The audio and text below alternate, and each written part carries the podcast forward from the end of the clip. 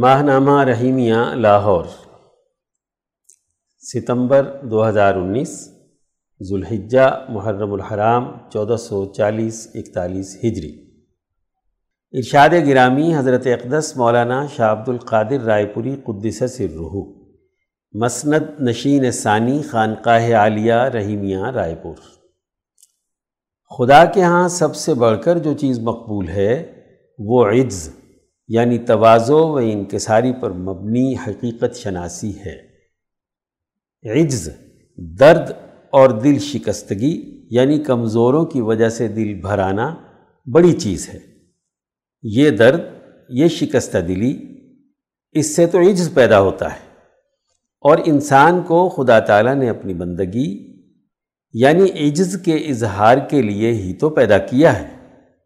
اور اگر کوئی آدمی جد و جہد، جسے عبادت سے بھی تعبیر کرتے ہیں، بہت کرتا ہے، مگر یہ عجز اس میں نہ ہو تو تمام محنت یعنی طریقت کی ریاضت کسی کام کی نہیں، اور اگر یہ ہو تو پھر زیادہ محنت کی بھی ضرورت نہیں۔ سیکشن درس قرآن، عنوان تمام معاشی وسائل کل انسانیت کے لیے ہیں۔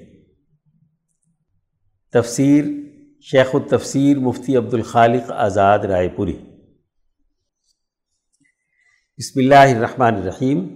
هو الذی خلق لکم ما فی الارض جميعا ثم استوى الى السماء فسواهن 7 سماوات وهو بكل شيء علیم۔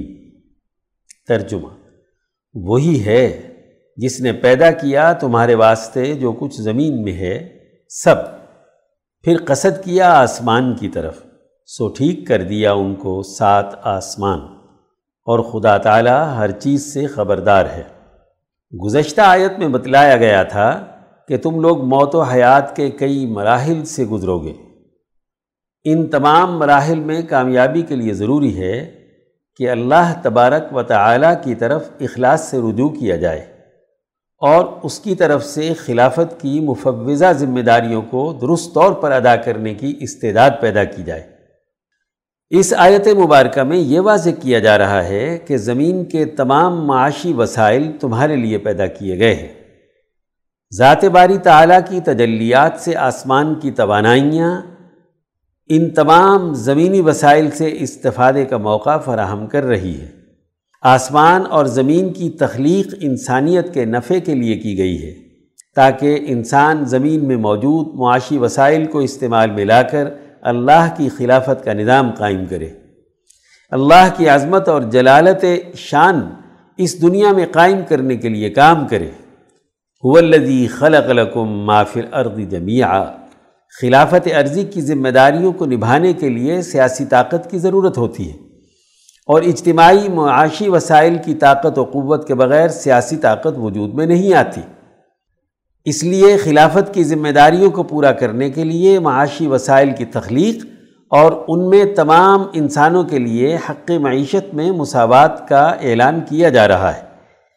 حضرت شیخ الہند مولانا محمود حسن اس آیت کی تشریح میں فرماتے ہیں: جملہ اشیاء عالم بدلیل فرمان واجب الاذعان، تمام بنی آدم کی ملکیت معلوم ہوتی ہے، یعنی غرض خداوندی تمام اشیاء کی پیدائش سے دفع حوائج جملہ ناس یعنی تمام انسانوں کی حاجات کو پورا کرنا ہے، اور کوئی شے فی حد ذات ہی کسی کی مملوک خاص نہیں، بلکہ ہر شے اصل خلقت میں جملہ ناس یعنی تمام انسانوں میں مشترک ہے، اور من وجہ ایک طرح سے سب کی مملوک ہے، ہاں بوجہ رفع نزاع یعنی جھگڑا ختم کرنے و حصول انتفاع یعنی نفع اٹھانے کے لیے قبضے کو علت ملک یعنی ملکیت کا سبب مقرر کیا گیا ہے۔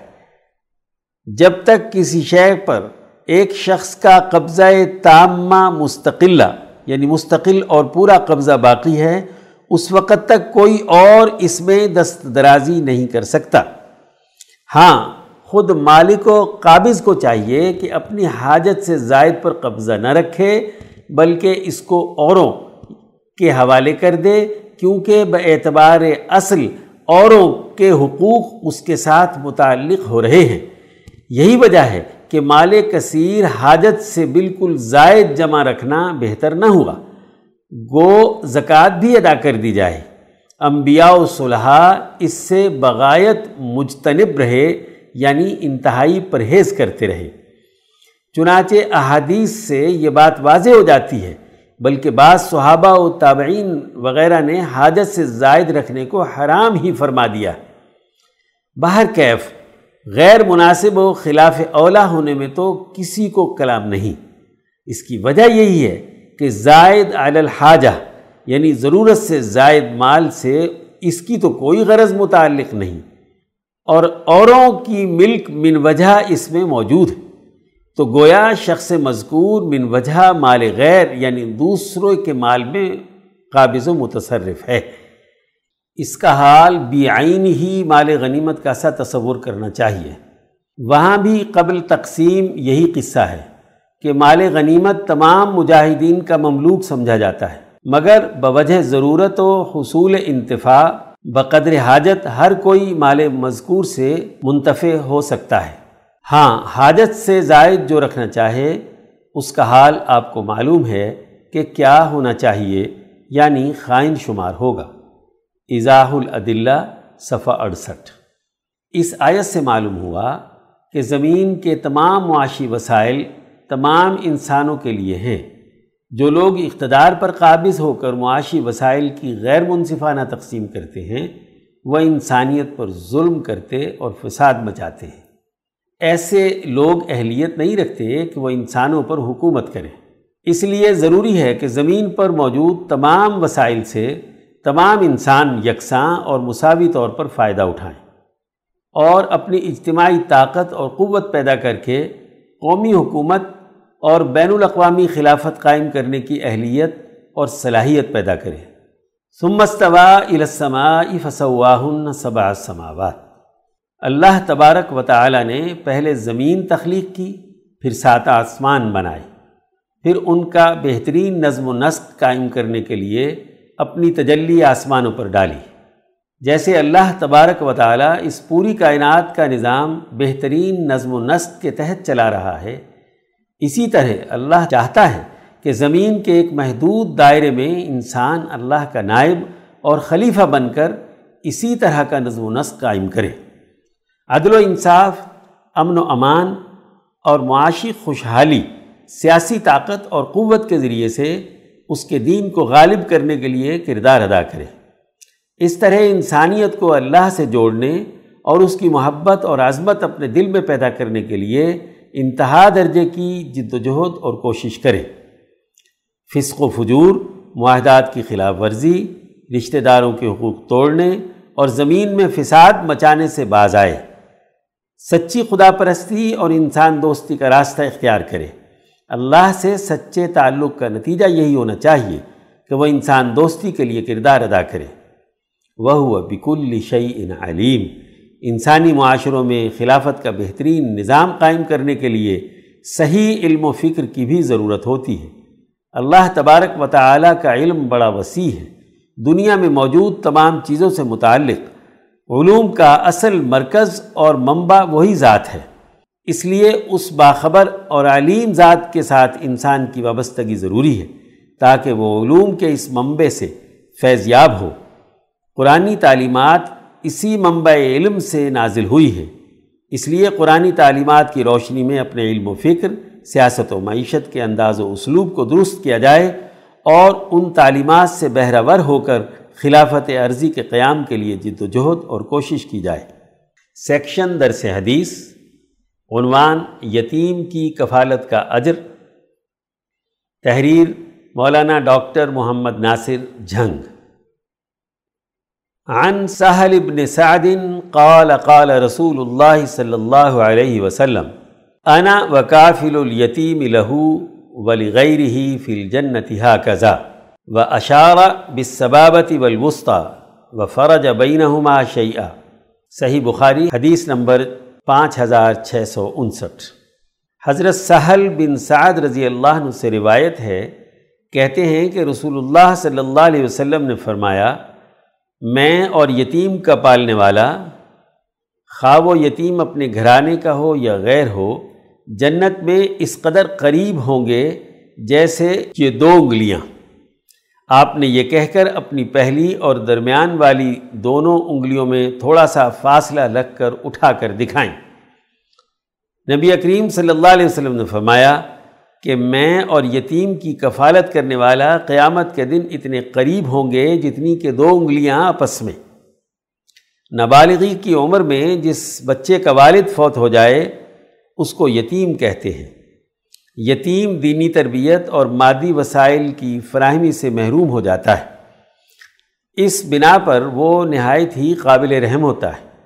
رسول اللہ صلی اللہ علیہ وسلم نے اس صورتحال کی نزاکت کا احساس دلانے، اس کی تربیت اور اس کے مسائل کو حل کرنے والے کے لیے بہت بڑے اجر کا ذکر کیا ہے، جو کسی بھی مسلمان کی ساری زندگی کا حاصل اور آخرت کی نہ ختم ہونے والی زندگی کا قابل رشک نتیجہ ہے. دین اسلام دین انسانیت ہے. اسلام نے انسانی مسائل کے حل کو عبادت اور انعامات الہی کا ذریعہ قرار دے کر انسان دوستی کا ثبوت دیا ہے. اس لیے اس بڑی کامیابی کو ایک ایسے عمل کے ساتھ وابستہ کیا گیا ہے جو انسانی ہمدردی اور معاشرتی فلاح کا راستہ ہے. یہ ایک بڑے عمل کا بڑا اجر ہے جو کسی بھی اچھے معاشرے کے اندر ہونا چاہیے. اس حدیث مبارکہ سے یہ بات سمجھ میں آتی ہے کہ جب اللہ کا رسول معاشرے کے ایک کمزور فرد کے بارے میں اتنا فکر مند ہے تو رسول اللہ ان لوگوں سے بھی روز قیامت یقیناً خوش ہوں گے جو ایسے معاشرے میں جد و جہد کرتے ہیں کہ جس کی اکثریت بے سہارا ہو جائے، ان کے معاشی اور دنیاوی حقوق کو پورا کرنے والے غافل ہو جائیں، ایک ایسا نظام اور معاشرہ قائم ہو جائے جو بے رحم، ظالم اور انسانوں کے مسائل اور اخروی فلاح سے بے خبر ہو. ایسی صورت میں وہ لوگ جو معاشرے کے بے بس اور مجبور و مقہور لوگوں کی مدد کے لیے مستعد ہوں گے اور ان کے مسائل حل کرنے کی ذمہ داری نبھائیں گے تو اللہ ان سے خوش ہو کر انہیں انعامات سے نوازیں گے.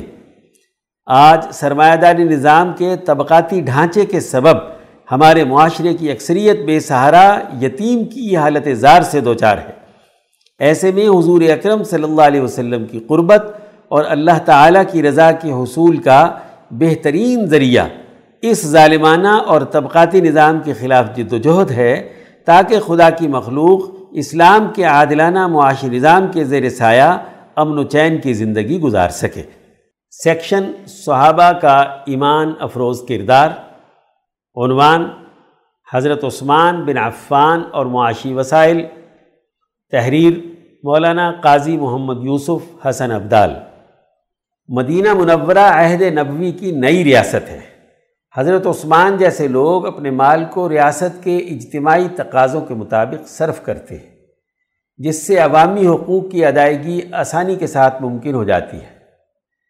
آپ نے ہجرت مدینہ کے بعد عوام کے لیے میٹھے پانی کے مسئلے کو محسوس کیا کہ اس سہولت کی عدم دستیابی مدینہ کے عوام کے لیے بڑا مشکل مرحلہ ہے، جبکہ مدینہ میں میٹھے پانی کا صرف ایک ہی کنواں تھا جو کہ ایک یہودی کی ملکیت تھا اور وہ پیسوں سے پانی فروخت کرتا تھا. حضرت عثمان نے اس سے کہا کہ یہ کنواں فروخت کر دو. اس نے کہا یہ میرا کاروبار ہے، میں فروخت نہیں کرتا. فرمایا چلو قیمت پوری لے لو اور آدھا کنواں فروخت کر دو. تو وہ تیار ہو گیا اور طے پایا کہ ایک دن حضرت عثمان اور دوسرے دن وہ یہودی کنویں سے پانی لے گا. جب حضرت عثمان نے کنویں کی قیمت ادا کر دی اور معاہدہ طے پا گیا تو آپ نے اعلان کروا دیا کہ میری باری کے دن مدینے کے سب لوگ، مسلمان، کافر، بغیر کسی قیمت کے اللہ کے لیے پانی لے سکتے ہیں. چنانچہ جب لوگوں کو ایک دن پانی مفت ملنے لگا تو دوسرے دن کون خریدے؟ اس لیے کچھ ماہ بعد حضرت عثمان نے اس یہودی سے کنویں کا دوسرا حصہ بھی خرید کر اللہ کے لیے وقف کر دیا. مشہور مفسر ابن کثیر نے عہد نبوت سے لے کر عہد عثمان کی فتوحات کو درجہ بدرجہ بیان کیا اور آخر میں یہ الفاظ لکھے: مشرق و مغرب سے خراج اکٹھا کر کے امیر المومنین حضرت عثمان کی خدمت پہ پہنچایا جاتا. انہوں نے تلاوت قرآن اور اس کی تعلیم و تدریس کا جو اہتمام کیا اور امت کو قرآن کی حفاظت پر جس طرح جمع کیا، یہ اس کی برکت و نتیجہ ہے. اسی لیے صحیح روایت ثابت ہے کہ رسول اللہ صلی اللہ علیہ وسلم نے ارشاد فرمایا کہ بے شک اللہ نے زمین کو میرے سامنے پیش کیا، میں نے اس کے مشرق اور مغرب کو دیکھا، اور عنقریب میری امت کی حکومت وہاں تک پہنچے گی جہاں تک زمین میرے سامنے پیش کی گئی۔ دیکھو ہم آج گھوم پھر رہے ہیں اور اللہ کے رسول کے وعدوں میں۔ تفسیر عثمانی، سورہ النور۔ سرمایہ کا استعمال بحق قوم و وطن کیا جاتا ہے، نہ کہ ذاتی عیاشیوں پر یا تجوریوں میں بھرنے کے لیے۔ حضرت عثمان نے سرمایہ کو اپنے پاس قومی امانت سمجھا۔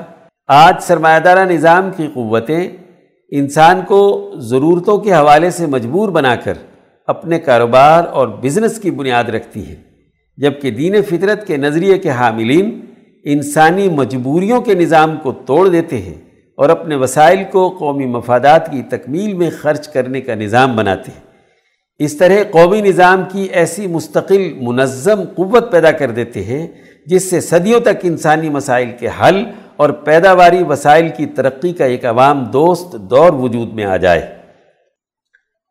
سیکشن شذرات، عنوان مسئلہ کشمیر سیاسی بصیرت کا متقاضی ہے، تحریر محمد عباس شاہ۔ اس وقت کشمیر دنیا کی توجہ کا مرکز بنا ہوا ہے، خصوصاً ہندوستان اور پاکستان کے میڈیا پر کشمیر ہاٹ ایشو ہے۔ اس کی وجہ گزشتہ دنوں انڈین پارلیمنٹ کی طرف سے ہندوستان کے آئین میں درج کشمیر کی خصوصی حیثیت سے متعلق آرٹیکل 370 اور 35A کی منسوخی اور کشمیر کو دوسرے صوبوں کی طرح ہندوستان کا ایک صوبہ قرار دینا ہے۔ کشمیر کی خصوصی حیثیت کا پس منظر یہ ہے کہ مہاراجا ہری سنگھ اور وی پی مینن کے درمیان بات چیت کے نتیجے میں انڈین دستور میں آرٹیکل 370 کا اضافہ کیا گیا تھا۔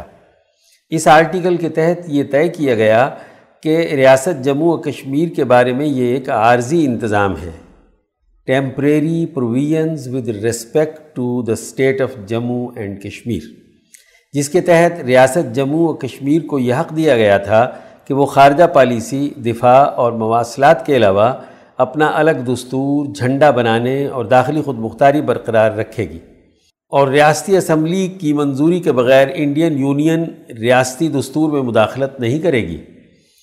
جبکہ 14 مئی 1954 عیسوی کو صدارتی فرمان کے ذریعے آرٹیکل 35A کے تحت ریاست جموں و کشمیر کی قانونی اسمبلی کو یہ حق دیا گیا کہ وہ کشمیری شہریت دینے کا فیصلہ کرنے کی مجاز ہوگی، اور کوئی انڈین شہری جس کے پاس کشمیر کی شہریت نہیں ہوگی وہ ریاست جموں و کشمیر میں جائیداد کی خرید و فروخت نہیں کر سکے گا، اسے ووٹ دینے اور الیکشن لڑنے کا حق حاصل نہیں ہوگا، ہائر ایجوکیشن اور ہیلتھ کیئر سے فائدہ نہیں اٹھا سکے گا۔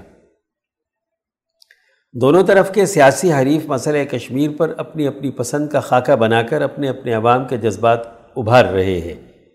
گزشتہ 5 صدی سے یہی فضا قائم ہے۔ ہمارے ہاں ان حساس موضوعات پر مطالعے کے آزادانہ ذرائع ہمیشہ عوام کی دسترس سے دور اور اہل جستجو کے لیے ناپید رہے۔ کسی بھی مسئلے میں جب تک تصویر کے دونوں رخ نہ دیکھ جائیں تو منظر واضح نہیں ہوتا، اور کسی حالیہ منظر کو دیکھنے کے لیے اس کا پس منظر دیکھنا بھی انتہائی اہم ہوتا ہے۔ اس مسئلے پر گزشتہ 1 صدی میں مختلف پہلوؤں سے لکھا جانے والا لٹریچر بہت ہی اہم ہے، اور اس مسئلے کے تمام کرداروں، ڈوگرا راج، انگریز، نیشنل کانفرنس، مسلم کانفرنس، انڈین نیشنل کانگریس، مسلم لیگ اور اقوام متحدہ کے ترجمانوں کی تحریریں ریکارڈ کا حصہ بن چکی ہیں، لیکن پاکستان میں ایک خاص فضا نے تحقیق اور ریسرچ کے دائرے کو بھی اپنے حصار میں لے رکھا ہے، جس کی وجہ سے عموماً لوگ کھلے اور آزاد ذہن سے سوچنے کے عادی نہیں رہے۔ دوسری جنگ عظیم کے بعد استعمار نے جن خطوں سے قومی تحریکات آزادی یا بین الاقوامی حالات کے جبر کی وجہ سے انخلا کیا تو وہاں کی جغرافیائی نوعیتوں کو سامنے رکھتے ہوئے استعمار نے اپنی مستقبل کی حکمت عملی کے لیے خطے کی اقوام کے علی الرغم اقدامات کیے۔ کہیں خطے کو تقسیم کر کے نئے ملک بنائے، کہیں سرحدوں کو متنازع بنایا، اور کہیں اپنی مستقبل کی حریف قوتوں سے نمٹنے کے لیے بظاہر انخلا کے باوجود اپنا اثر و رسوخ باقی رکھا۔ ہندوستان سے انخلا کے وقت انگریزوں کی خواہش تھی کہ یہاں کی 562 ریاستوں کو وہ آزاد ممالک کے طور پر آزاد کرے اور یہ شاندار تاریخ رکھنے والا خطہ ہمیشہ آپس میں برسر پیکار رہے اور دوبارہ قوت بن کر نہ ابھر سکے۔ ان ریاستوں کے راجاؤں کی بھی یہی خواہش تھی کہ وہ اپنے نوابی اطوار و اختیارات چھن جانے کو موت سمجھتے تھے، لیکن اس ملک کی قومی آزادی کے سرخیل شخصیات نے انگریزوں کی اس چال کو ناکام بنا دیا اور ریاستوں کے لیے آئینی طور پر وجود میں آنے والے دو ملکوں پاکستان اور ہندوستان میں سے کسی ایک کے ساتھ الحاق کو ضروری قرار دے دیا۔ انگریزی عہد کی نوابی ریاستوں میں انسانی حقوق کی حالت زار اور انگریز بیوروکریسی کی حاشیہ برداری کی تفصیلات دیوان سنگھ مفتون کی معروف کتاب ناقابل فراموش میں ملاحظہ کی جا سکتی ہے۔ پاکستان کے ساتھ کشمیر کے الحاق کے کئی مواقع ہماری لیڈرشپ نے اپنے جذباتی پن، حکمت سے گریز اور معاملہ نافہمی سے گنوائے ہیں، ورنہ کشمیر کے پاکستان کے ساتھ فطری الحاق کو بقول شیخ عبداللہ بہت سے ہند پارلیمنٹ کے ممبر بھی تسلیم کرتے تھے۔ شیخ عبداللہ لکھتے ہیں، ہند پارلیمنٹ کے ممبر اور ہندو مہاسبھا کے رکن رکین این سی چٹر جی نے اپنے ایک تازہ مضمون میں ذیل کے الفاظ میں اس کا ذکر کیا ہے۔ ریاست جموں و کشمیر کا جغرافیائی محل وقوع ایسا تھا کہ وہ ہر طرف سے تازہ پیدا شدہ سلطنت پاکستان کی حدود سے گھری ہوئی تھی۔ کشمیر کا بیرونی دنیا کے ساتھ واحد تعلق جہلم ویلی روڈ کے ذریعے تھا جو براستہ راولپنڈی پاکستان سے ہو کر گزرتی تھی۔ ریلوے لائن کا واحد تعلق جو ریاست کشمیر کو بیرونی دنیا سے جوڑ سکتا تھا وہ پاکستان میں واقع شہر سیالکوٹ سے ہو کر گزرتا تھا۔ ریاست کے ڈاکخانہ جات اور سلسلہ تار کا عمل دخل بھی ان علاقوں سے وابستہ تھا جو یقیناً سلطنت پاکستان کی حدود میں آ چکے تھے۔ ریاست کشمیر میں درآمد ہونے والی ضروریات مثلا نمک، کھانڈ یعنی چینی، پیٹرول اور زندگی کی دوسری ضروریات انہی علاقوں سے ہو کر آتی تھیں جو پاکستان کا حصہ بننے والے تھے۔ سیاحوں کی آمد و رفت جو کشمیر کے لیے آمدن اور مالیات کا ایک بڑا ذریعہ ہے، اس کے حمل و نقل کا سلسلہ بھی براستہ راولپنڈی تھا۔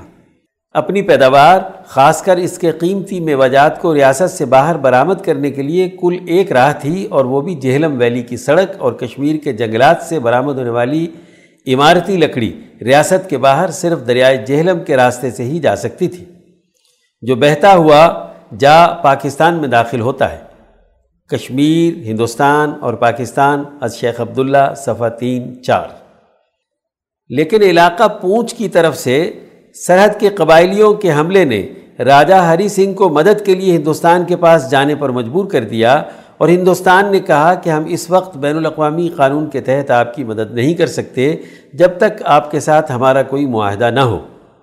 یوں مشروط الحاق پر راجہ مجبور ہو گیا، اور اسی طرح اور بھی بہت سے مواقع ہیں جو ہماری قیادت نے کشمیر کی قومی قیادت کو توجہ نہ دے کر ضائع کر دیے اور ڈوگرا راج کے خلاف منظم ہوتی ہوئی قومی جدوجہد آزادی کو مسلسل فرقہ وارانہ سیاست کی طرف دھکیلا گیا، جس کا نتیجہ یہ نکلا کہ کشمیری کئی حصوں میں تقسیم ہو گئے۔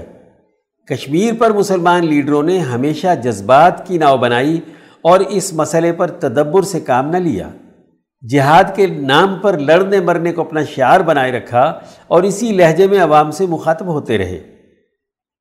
اس کی ایک ہلکی سی جھلک ماضی کے جھروکوں میں دیکھی جا سکتی ہے کہ مسلم کاز کے لیے اپنا سرمایہ تحریر و تقریر لٹانے والے اس مسئلے پر کتنے تدبر کا مظاہرہ کرتے رہے ہیں۔ شیخ عبداللہ اپنی سرگزشت میں لکھتے ہیں، مسلم لیگ کا مشہور اجلاس لاہور جس میں قرارداد پاکستان منظور کی گئی، اس میں اجلاس کا مشاہدہ کرنے کے لیے شریک ہوا۔ اس میں حیدرآباد کے مشہور رہنما نواب بہادر یار جنگ گرج رہے تھے۔ مرحوم ایک زوردار اور شعرا بار مقرر تھے، شستہ اردو میں بڑی فصیح و بلیغ تقریر کرتے تھے۔ کشمیریوں کی مظلومیت بیان کرتے ہوئے انہوں نے ریاست میں مکمل ذمہ دارانہ نظام حکومت کا مطالبہ کیا۔ حیدرآباد دکن کے لیے اس مطالبے کو اس لیے خارج از بحث قرار دے دیا کہ وہ مسلمانوں نے بزور شمشیر حاصل کیا ہے اور شمشیر کی طاقت ہیزے اس کو اپنے پاس رکھیں گے۔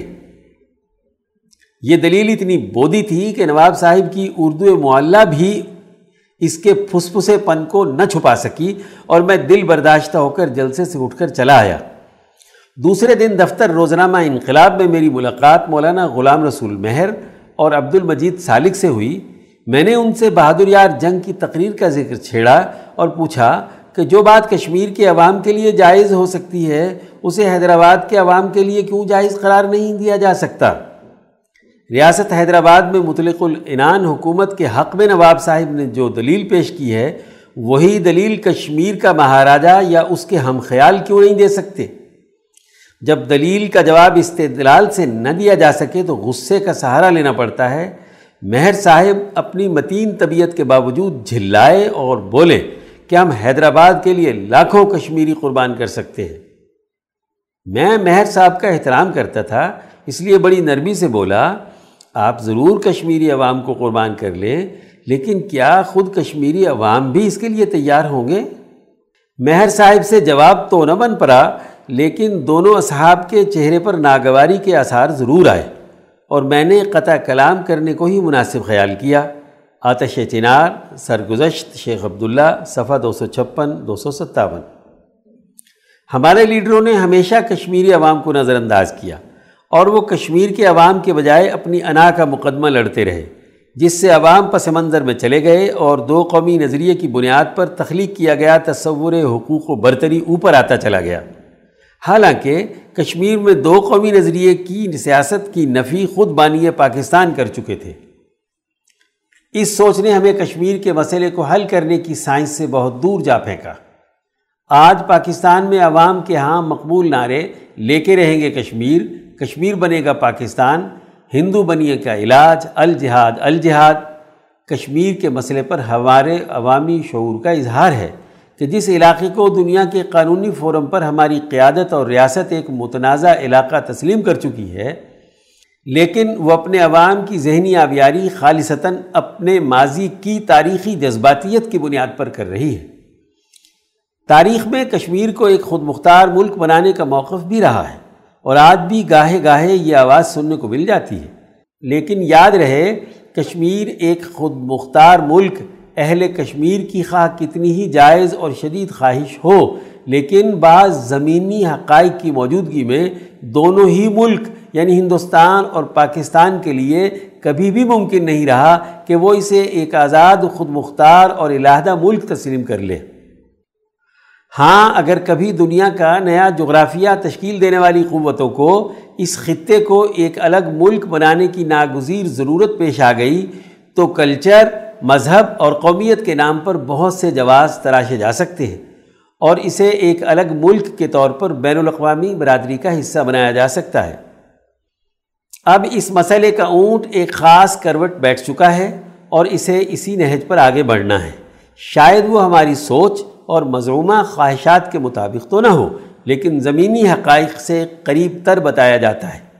یاد رہے، دنیا اس مسئلے کو ہماری آنکھ سے نہیں بلکہ تاریخی اور معروضی حقائق کے تناظر میں زیادہ دیکھتی ہے، اسی لیے اس مسئلے پر دنیا ہماری بجائے اپنا وزن دوسرے پلڑے میں ڈالتی ہے۔ عالمی طاقتوں کے درمیان کشمکش کا ترازو بدل جانے سے دنیا مسلسل تبدیلیوں کی زد میں ہے۔ جن پیمانہ برداروں نے دنیا میں اپنے اتحادیوں کو بندوقیں تھمائی تھیں، اب وہ خود ان سے واپس لے رہے ہیں۔ پاکستان میں مسلح جماعتوں کے پر اسی حکمت عملی کے تحت کترے گئے ہیں، اور مزید انتظار میں رہیے کس کس شاخ کو تراشا جاتا ہے۔ بندوق وہی واپس لے سکتے ہیں جنہوں نے دی تھی، ورنہ کسی اور کو یہ قدرت حاصل نہ تھی۔ پہلے افغانستان میں لڑنے والے سورماؤں کو نکیل ڈالی گئی، اب کشمیر کو آزاد کروانے والے زد میں ہیں۔ قصہ مختصر اور خلاصہ کلام یہ ہے کہ ہندوستان اور افغانستان کے تجارتی تعلقات، افغانستان سے امریکی افواج کے انخلاء، سی پیک اور خطے کے متعدد دیگر ایشوز سے اب کشمیر کے مسئلے کو علیحدہ نہیں رکھا جا سکتا۔ اگر خطے کے دیگر مسائل کو حل کرنے کی بات کی جائے گی، وہاں مسئلہ کشمیر کا بھی کوئی نہ کوئی حل مقتدر قوتوں کو کرنا پڑے گا۔ یہ الگ بات ہے کہ عوام کو اس سے بے خبر رکھا جائے اور وہ حسب سابق جلسوں، جلوسوں اور ریلیوں سے اپنا دل بہلائیں اور ایک خاص ڈھب کی مردہ سیاست کے تن بدن کو نیا خون میسر آ جائے اور وہ دوبارہ سے سرگرم ہو جائے۔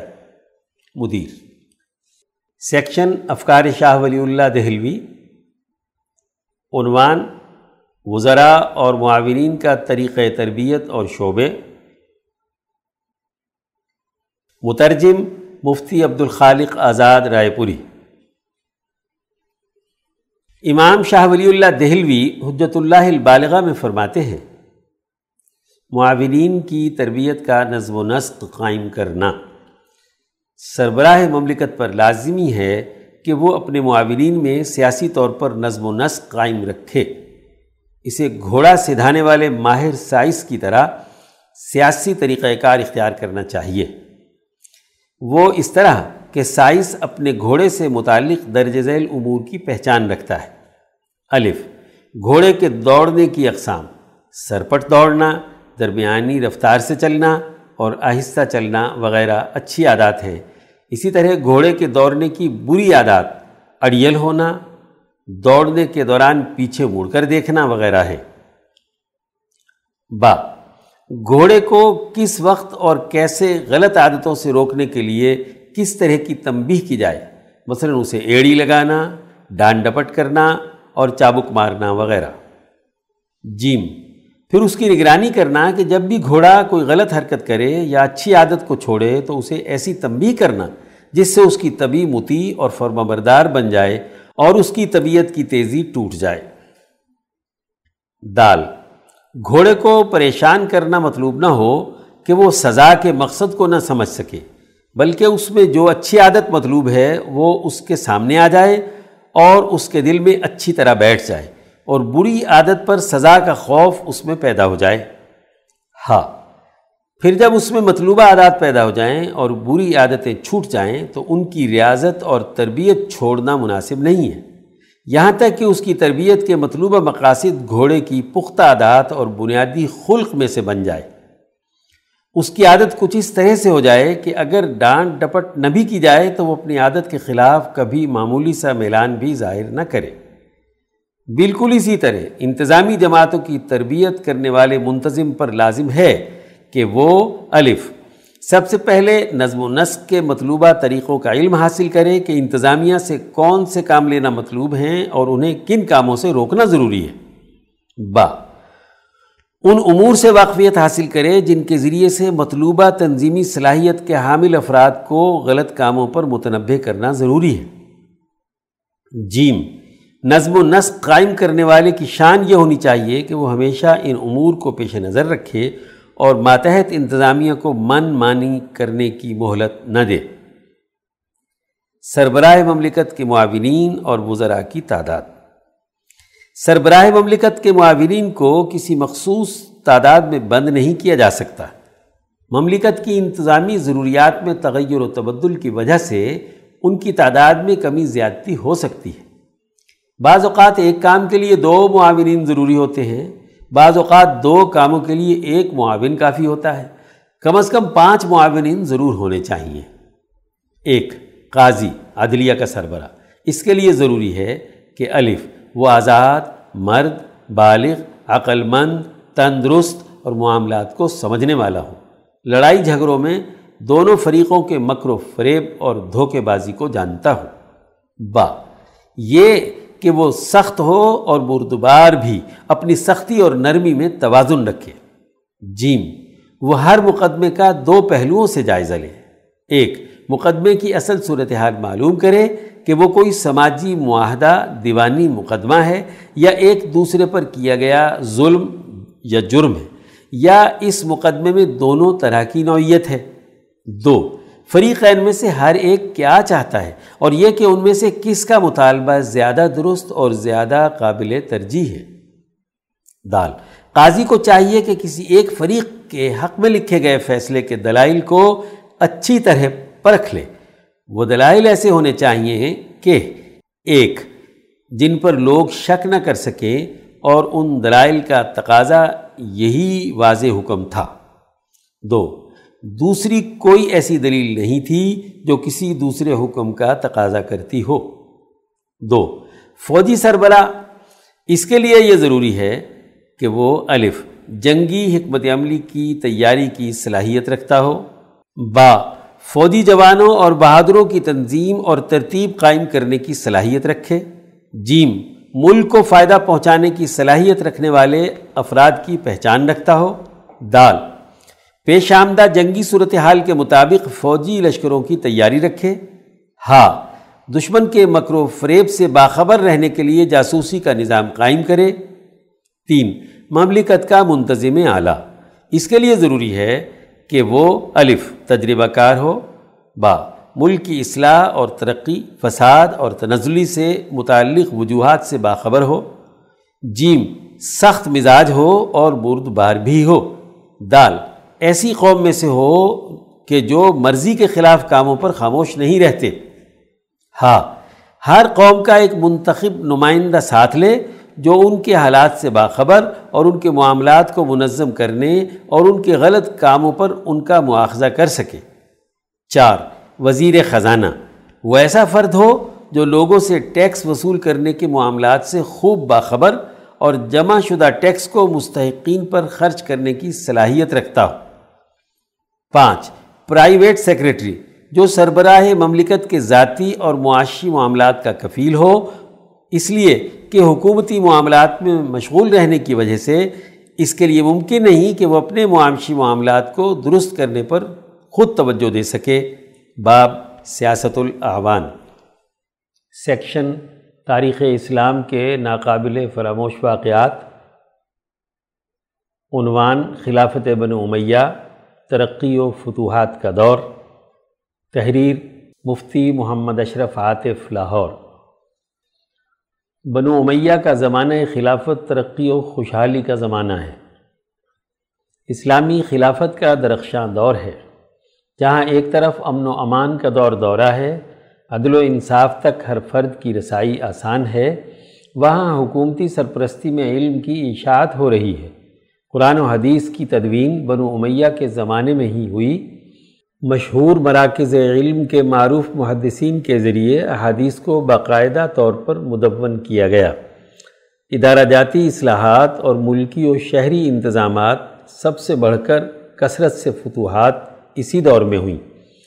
اسی لیے نبوت اور خلافت راشدہ کے بعد اموی دور اسلام کے حق میں بہترین زمانہ تسلیم کیا گیا ہے، اور مجموعی اعتبار سے یہ دور بعد کے تمام ادوار کے مقابلے میں خیر القرون کہلانے کا مستحق ہے. بلکہ فتوحات اور اشاعت اسلام کے اعتبار سے اموی دور خلافت وہی حیثیت رکھتا ہے جو خلافت راشدہ میں حضرت عثمان رضی اللہ عنہ کے دور کو حاصل ہے. اس دور میں جو فتوحات ہوئیں وہ عہد عثمانی کی فتوحات سے بڑھ کر ہیں.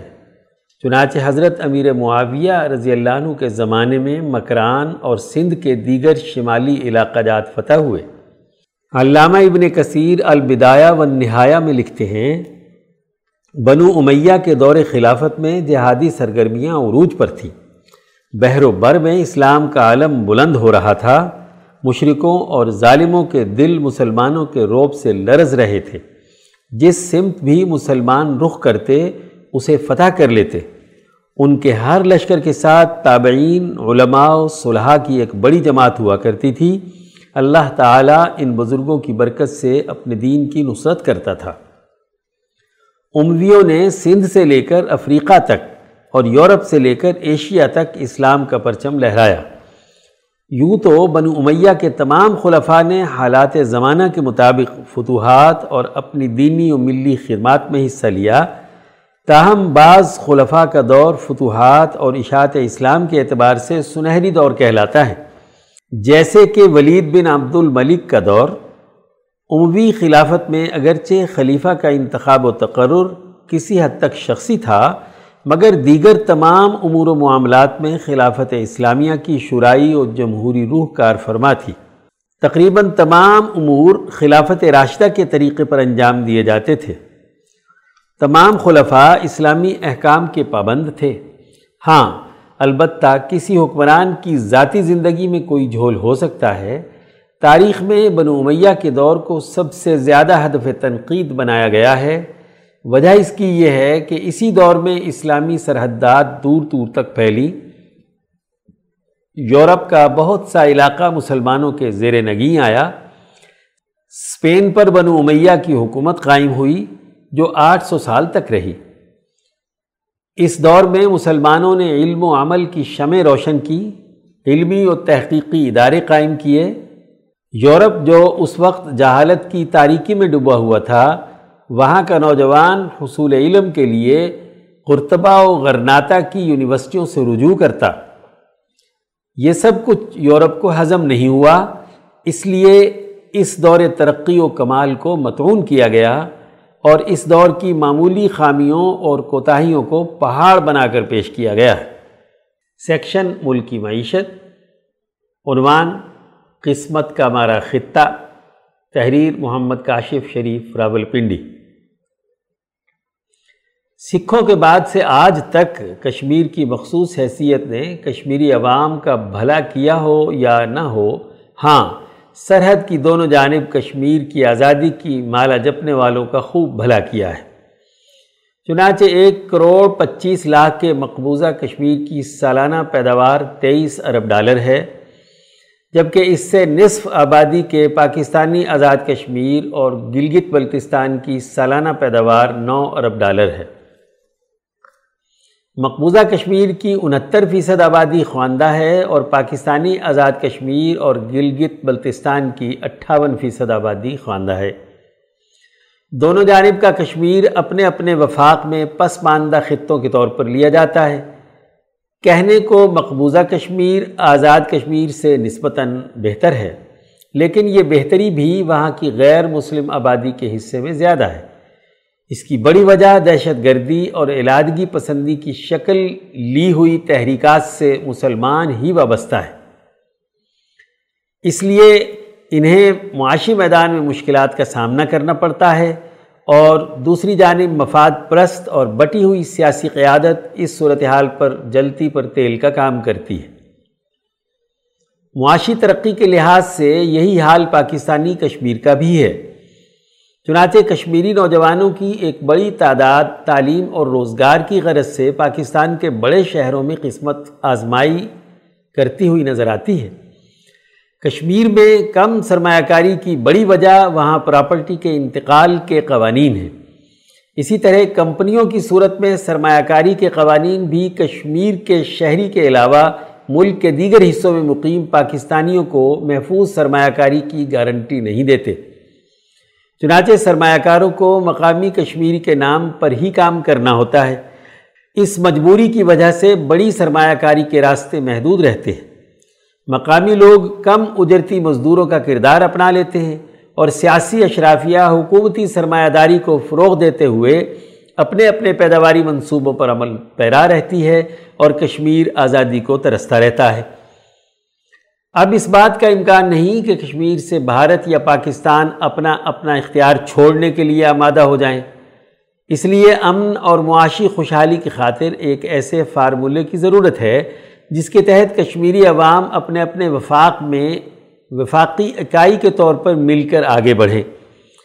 ایسا قدم پاکستان نے گلگت بلتستان کی بابت اٹھا لیا ہے اور اب بھارت نے بھی اس جانب پیش قدمی کی ہے۔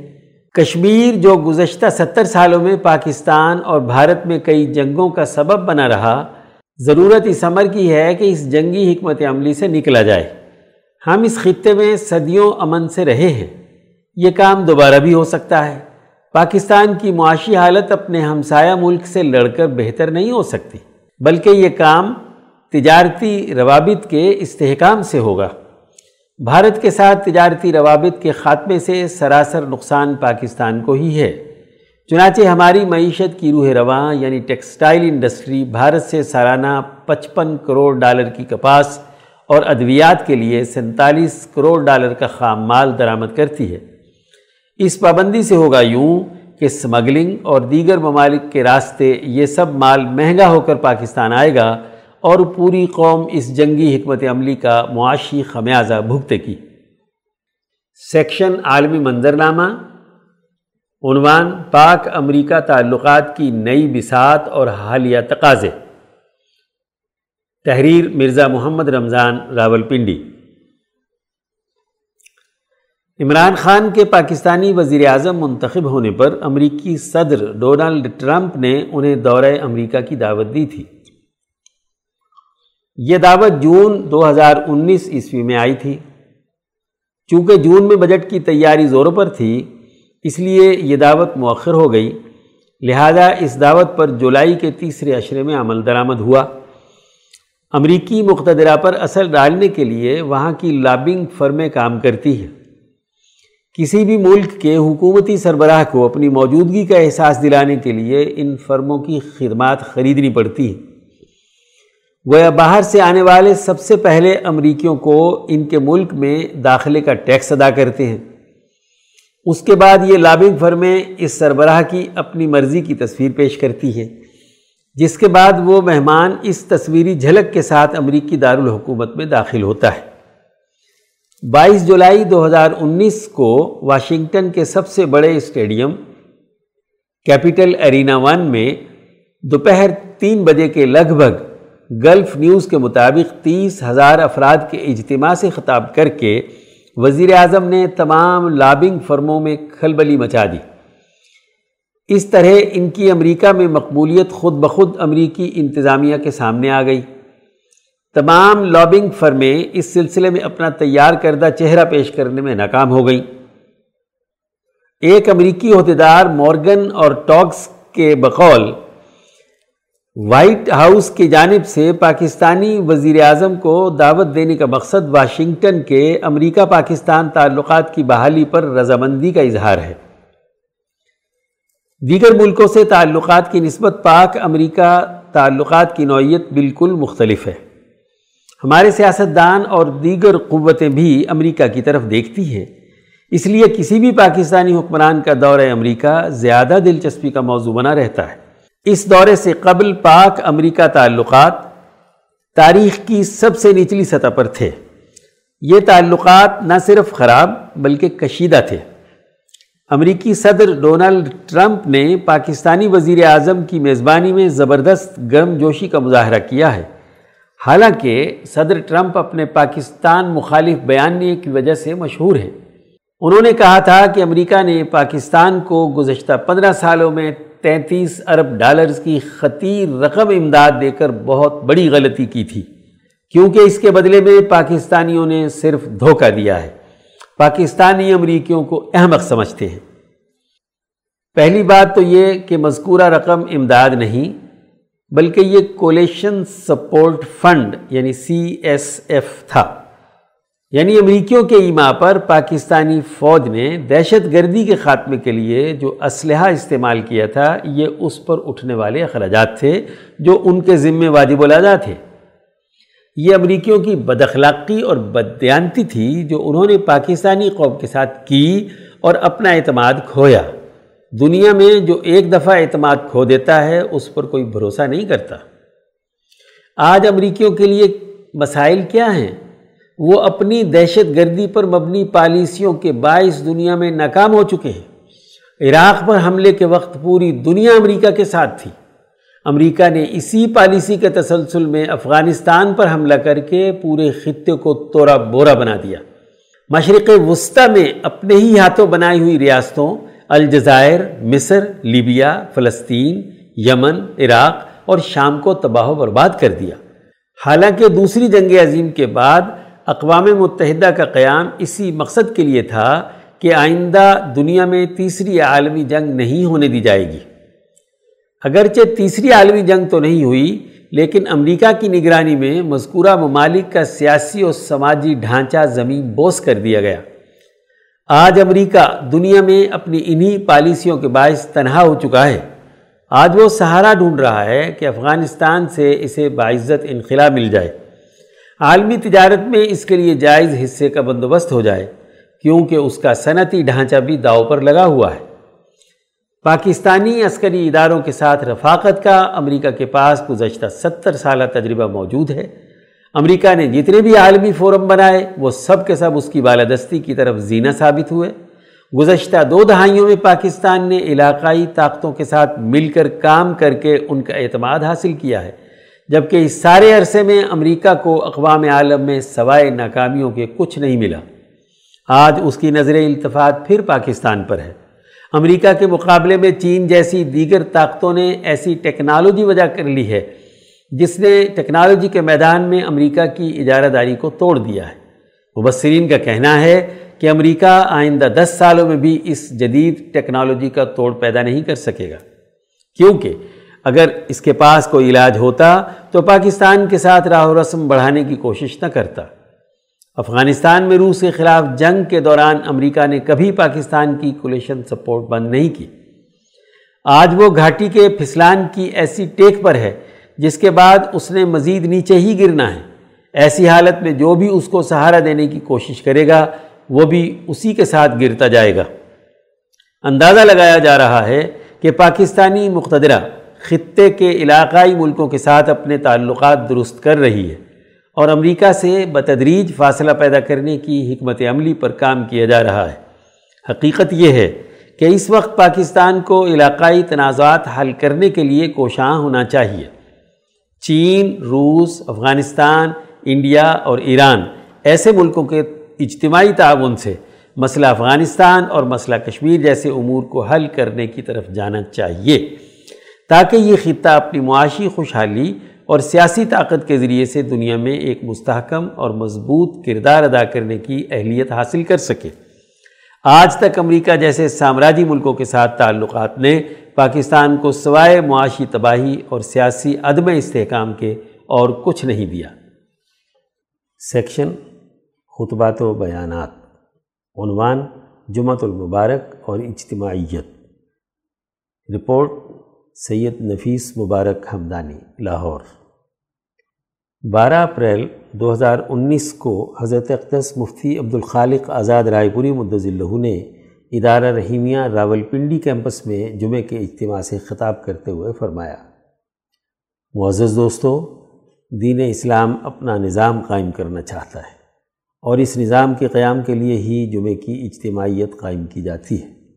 مدینہ منورہ میں جب حضور اکرم صلی اللہ علیہ وسلم تشریف لائے تو آپ نے اپنی ریاست کی تشکیل کی، اس کا نظام بنایا تو جمعے کی ادائیگی کا حکم بھی آ گیا کہ اے ایمان والو، جب جمعے کے دن نماز کی اذان ہو تو اللہ کے ذکر کی طرف دوڑو۔ گویا کہ اجتماعیت قائم کرنے کا حکم دیا گیا۔ اجتماعیت قائم ہوتی ہے اجتماعی حقوق پر بات کرنے اور اجتماعی حقوق کا شعور پیدا کرنے سے۔ اجتماعی نقطہ نظر سے انسانی مسائل زیر بحث لائے جائیں، ان پر غور و فکر کیا جائے۔ جمعہ کا خطبہ انسانوں کے اجتماعی مسائل حل کرنے کے لیے غور و فکر کی دعوت دیتا ہے۔ ذرا نبی اکرم صلی اللہ علیہ وسلم کے خطبات جمعہ کا مطالعہ کیجیے، حضرت عمر فاروق کے خطبات پڑھیے، خلفائے راشدین کے دیے ہوئے خطبات پڑھیے۔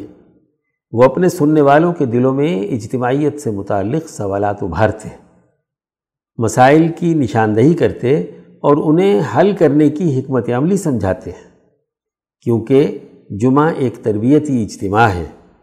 اس سے کوئی محض مجمع اکٹھا کر کے اجتماعی طاقت کے علرغم لا یعنی قصے سنانے کا مظاہرہ مقصود نہیں ہے۔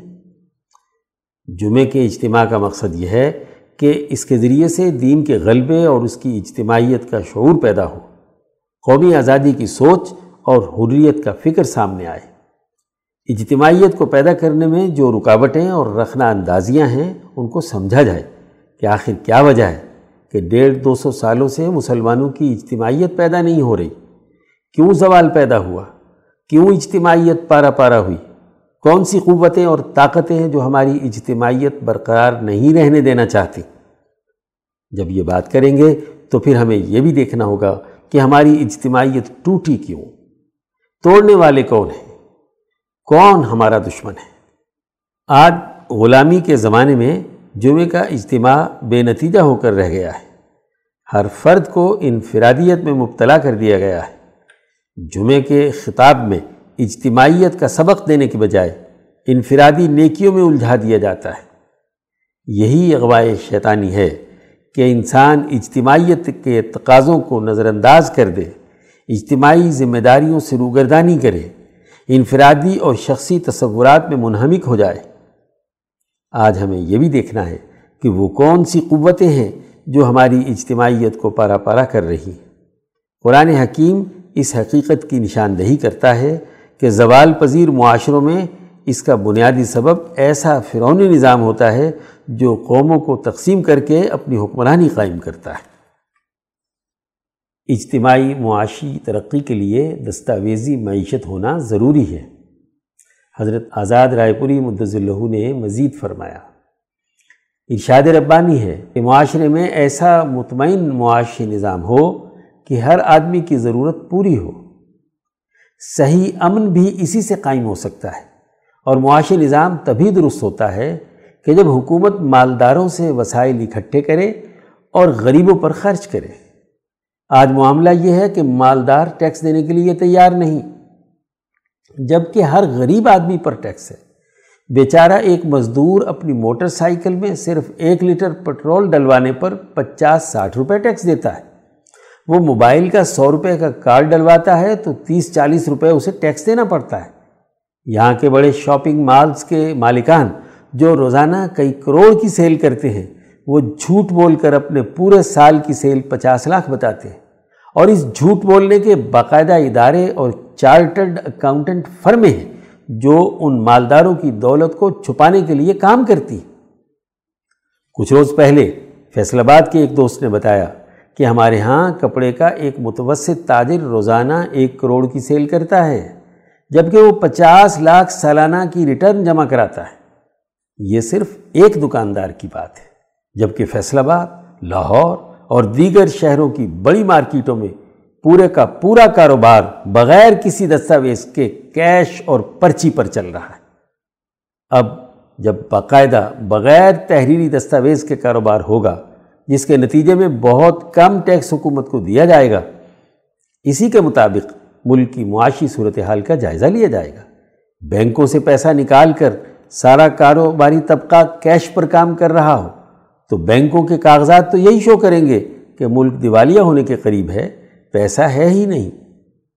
ٹیکس سے بچنے کے لیے تاجر کاروباری ٹرانزیکشن کی تحریری دستاویز درست طور پر لکھ کر دینے کے لیے تیار نہیں، بلکہ آج ساری کی ساری معیشت ادھار پر ہے۔ کسی بھی مالیاتی ٹرانزیکشن میں اگر ادھار آ جائے تو اس کی تحریری دستاویز کا ہونا ضروری ہے۔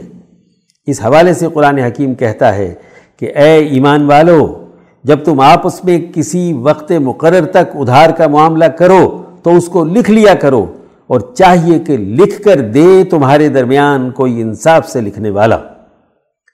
لکھوانے والا صحیح لکھوائے اور لکھنے والا صحیح لکھے، جو گواہ بنایا جائے وہ گواہی سے انکار نہ کرے۔ اس طرح پورا ڈاکومنٹ تیار ہونا چاہیے۔ آپ بتائیں کہ ہمارے معاشرے میں کوئی صحیح لکھتا ہے؟ سسٹم کی خرابی کا اندازہ لگائیے کہ خود حکومتی ادارہ جو ریونیو کلیکشن کے لیے ہے وہ فراڈ کرتا ہے اور کراتا ہے، دھوکہ دیتا ہے، غلط حسابات اور دستاویزات قبول کرتا ہے۔ اس کی بنیادی وجہ پچھلے 40 سال میں فساد افغانستان اور دیگر ممالک میں سامراجی مداخلت کے لیے دیے گئے ریال اور ڈالرز کو چھپانا تھا۔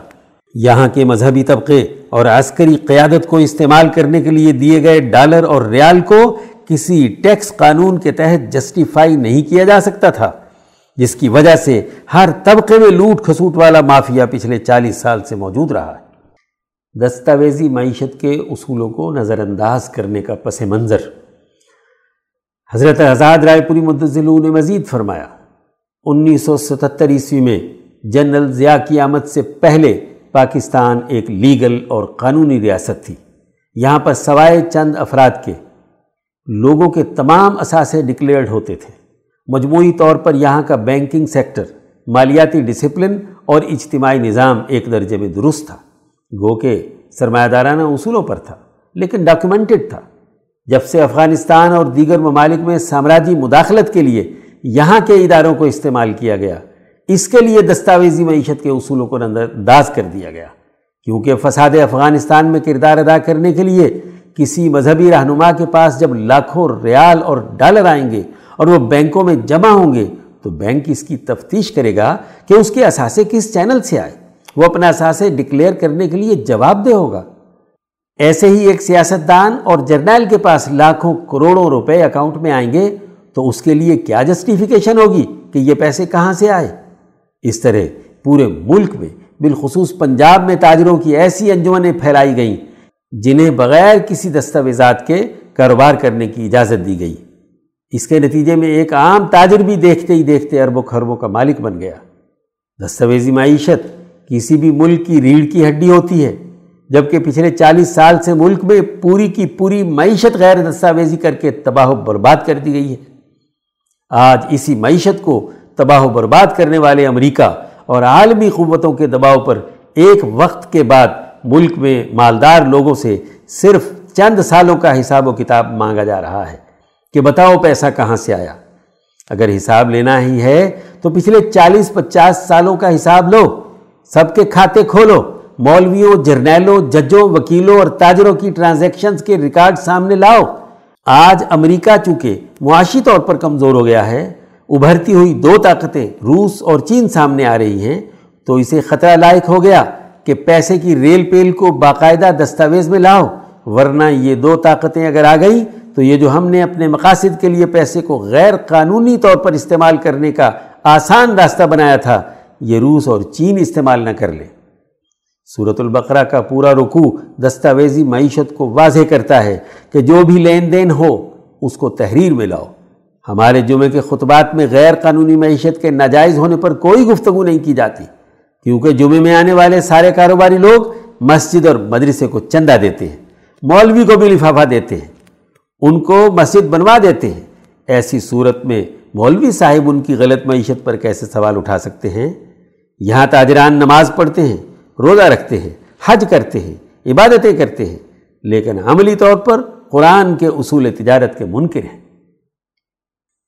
جمعے کی اجتماعیت کا حقیقی مقصد حضرت آزاد رائے پوری مدظل لوگوں نے مزید فرمایا، جمعے کا اجتماع دین کے نام پر ہوتا ہے، اور دین کے نظام کو غالب کرنے کی تدبیر سوچنا، حکمت عملی بنانا، اس کی تربیت حاصل کرنا جمعے کے اجتماع کا مقصد ہونا چاہیے، نہ کہ محض انفرادی نیکی کی تقریریں، ماضی کے قصے، کہانیاں، انبیاء، صحابہ اور اولیاء اکرام کے ایسے واقعات یعنی معجزات اور کرامتیں وغیرہ سنانا جنہیں عمل میں لانا عام انسان کے بس میں نہیں ہے۔ ایسے واقعات سن سن کر ہماری قوم مزید پست ذہن بنے گی کہ عمل سے بیزار ہو کر معجزات اور کرامتوں کے انتظار اور عقیدتوں کے زوم میں مبتلا ہو جائے گی، کیونکہ انبیاء کے معجزات کبھی اسوہ حسنہ نہیں ہوا کرتے، وہ انبیاء کے ساتھ خاص ہوتے ہیں۔ اسوہ حسنہ تو وہ ہوتا ہے جس کا تعلق عمل سے ہو، جیسا کہ غزوہ خندق میں حضور صلی اللہ علیہ وسلم نے ایرانیوں سے سیکھا ہوا طریقہ خندق اپنا کر جرأت و ہمت اور تنظیمی نظم و ضبط سے دشمن کو شکست دی۔ اسے کہا گیا تمہارے لیے رسول اللہ کی زندگی میں اسوہ حسنہ ہے۔ آج مسلمان زوال اور پستی کی حالت میں ہیں، ہمارا ملک سیاسی اور معاشی غلامی کے دور سے گزر رہا ہے، قرضوں کی معیشت میں جکڑا ہوا ہے۔ وزیر اعظم کہتا ہے کہ ملک پر چڑھے ہوئے قرضوں کا روزانہ 500 ارب روپے صرف سود ادا کرنا پڑ رہا ہے، اور 5 سال پہلے جو قرضہ آپ نے لیا تھا اب اس کی ادائیگی کا وقت آ گیا ہے، وغیرہ وغیرہ۔ اب اگر ہمارے جمعوں کے خطبوں میں جنات اور جادو ٹونے یا کرامات وغیرہ کے قصے کہانیاں بنائے ہوں تو کیا انہیں سن کر قوم اپنے لیے ہوئے قرضوں سے چھٹکارا پا سکتی ہے؟ اپنے اوپر مسلط غلط سیاسی و معاشی نظام سے جان چھڑا سکتی ہے؟ آج دین کے غلبے کے نقطہ نظر سے انسانی اجتماعیت کو منظم کرنے، اپنی طاقت پیدا کرنے اور شعور کی بنیاد پر اپنے مسائل کو حل کرنے کی عقل پیدا کرنے کی ضرورت ہے۔ جمعے کے اجتماع سے یہ نتیجہ پیدا ہو تو یہ اجتماع مبارک ہوگا، اور اگر یہ عقل پیدا نہیں ہوتی تو مبارک کی ضد کیا ہوتی ہے؟ لعنت۔ اس سے ہمیں بچنے کی ضرورت ہے۔ آج اجتماعیت کا شعور پیدا ہو، اپنا فکر اور نظریہ درست کیا جائے، قومی نقطہ نظر سے صحیح سوالات کا تعین کر کے اس پر مکالمہ مباحثہ کیا جائے، تشدد، نفرت، دہشت گردی، قتل و غارت گری کی سوچ سے علیحدگی اختیار کر کے عدم تشدد کے اصول پر بات کو سمجھنا، سمجھانا اور اجتماعی مسائل پر غور و فکر کر کے ایک واضح لائحہ عمل تیار کرنا آج ہماری قوم کی ضرورت ہے۔ غلامی کے تصورات سے نکلنا، نوآبادیاتی دور کے نظام تعلیم سے برات کا اعلان کرنا، نظام سیاست، نظام معیشت، نظام معاشرت کو صحیح طور پر سمجھنا، اس کا نظام بنانے کی فکر کرنا، اس کے لیے حکمت عملی ترتیب دینا، یہ آج ہمارا سب کا اجتماعی فریضہ ہے۔ اللہ تعالی ہمیں عقل و شعور نصیب فرمائے، دین کے غلبے کے نقطہ نظر سے کام کرنے کی توفیق عطا فرمائے، دنیا اور آخرت کی بھلائی نصیب ہو، آمین۔ سیکشن عظمت کے مینار، عنوان ڈاکٹر مختار احمد انصاری، تحریر وسیم اعجاز، کراچی۔ تحریک شیخ الہند میں ایک نمایاں نام ڈاکٹر مختار احمد انصاری کا بھی ہے، جو حضرت شیخ الہند مولانا محمود حسن کے ساتھ وابستہ ہونے کے بعد تاحیات ان کے مشن پر کاربند رہے۔ ڈاکٹر مختار احمد انصاری 25 دسمبر 1880 عیسوی کو یوسف پور، ضلع غازی پور میں عبد الرحمن انصاری کے ہاں پیدا ہوئے۔ ابتدائی تعلیم کے بعد مدراس میڈیکل کالج سے میڈیکل کی ڈگری حاصل کی اور مزید تعلیم کے لیے انگلینڈ چلے گئے۔ 1905 عیسوی میں ایم ڈی اور ایم ایس کی ڈگری بھی حاصل کر لی۔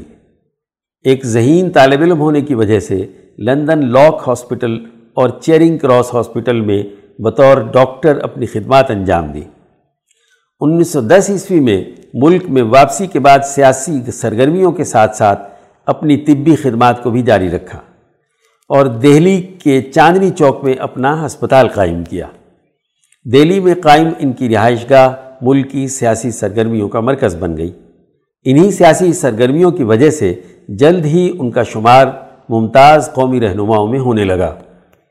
اسی دوران ان کا تعارف حضرت شیخ الہند سے ہوا۔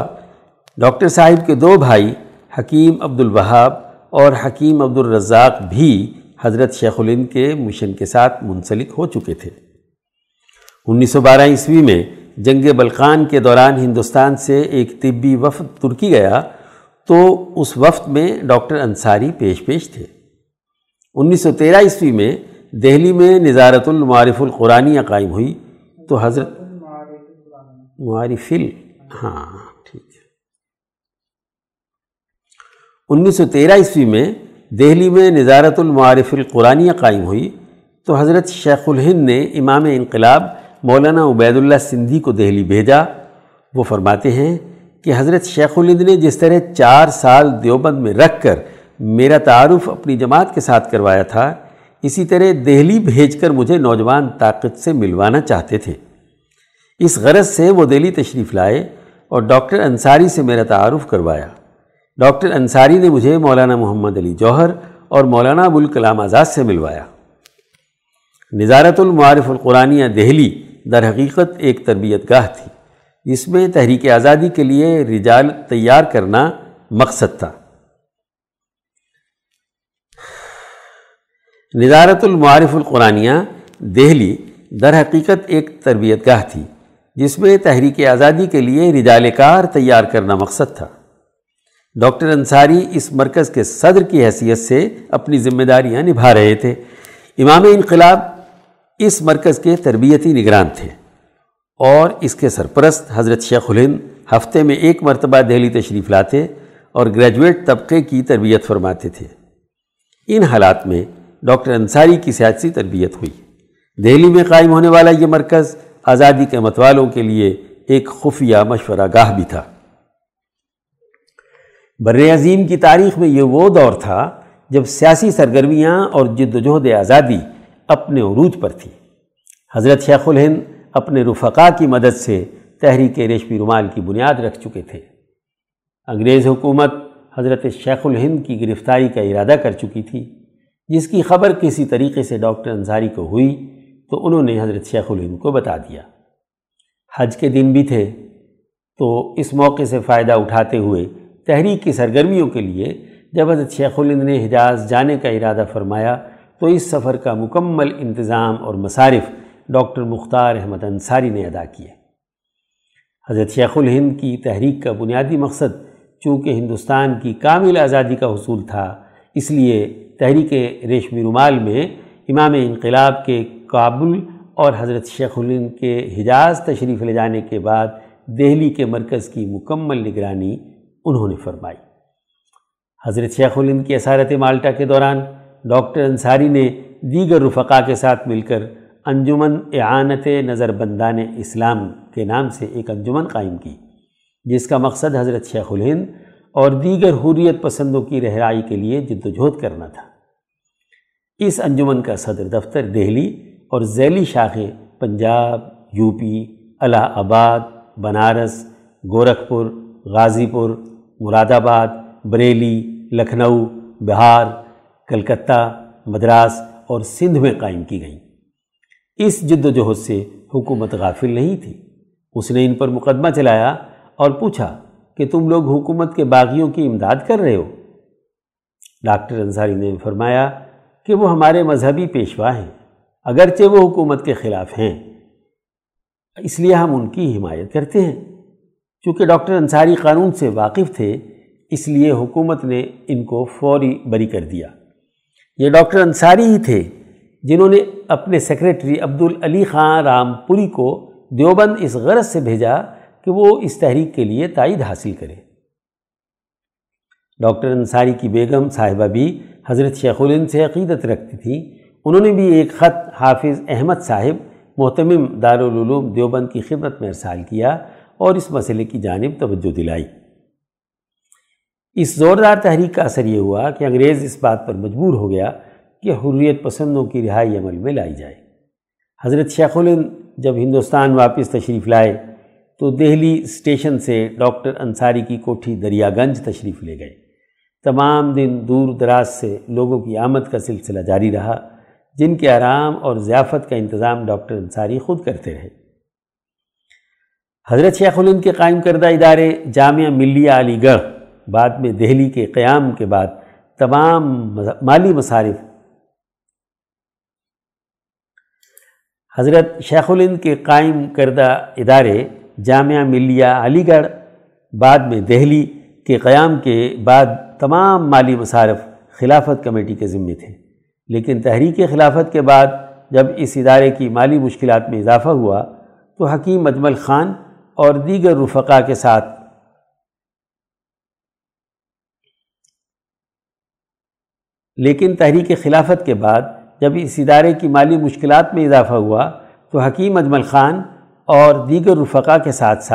ڈاکٹر انصاری نے بھی دل کھول کر اس ادارے کی مالی اعانت کی اور اس مشکل سے ادارے کو نکالا۔ آخر تک اس ادارے کی سرپرستی کرتے رہے۔ ڈاکٹر انصاری 1927 عیسوی میں انڈین نیشنل کانگریس کے صدر منتخب ہوئے۔ تحریک ترک موالات اور تحریک خلافت میں بھی بڑھ چڑھ کر حصہ لیا۔ حکیم اجمل خان اور مولانا محمد علی جوہر کے مشورے سے 1928 عیسوی میں جامعہ ملیہ دہلی کے چانسلر بنے۔ حضرت شیخ الہند کی ان کے آخری ایام میں بھی خدمت کرنے والی یہ ہستی 10 مئی 1936 عیسوی کو اس دار فانی سے کوچ کر گئی۔ ان کی تدفین جامعہ ملیہ دہلی کے قبرستان میں ہوئی۔ اللہ تعالیٰ ان کی قومی جد و جہد کو شرف قبولیت بخشے، ان کے درجات بلند کرے اور ہمیں جد و جہد آزادی کے رہنماؤں کے عظیم مشن پر ثابت قدمی کے ساتھ چلنے کی توفیق عطا فرمائے۔ آمین یا رب العالمین۔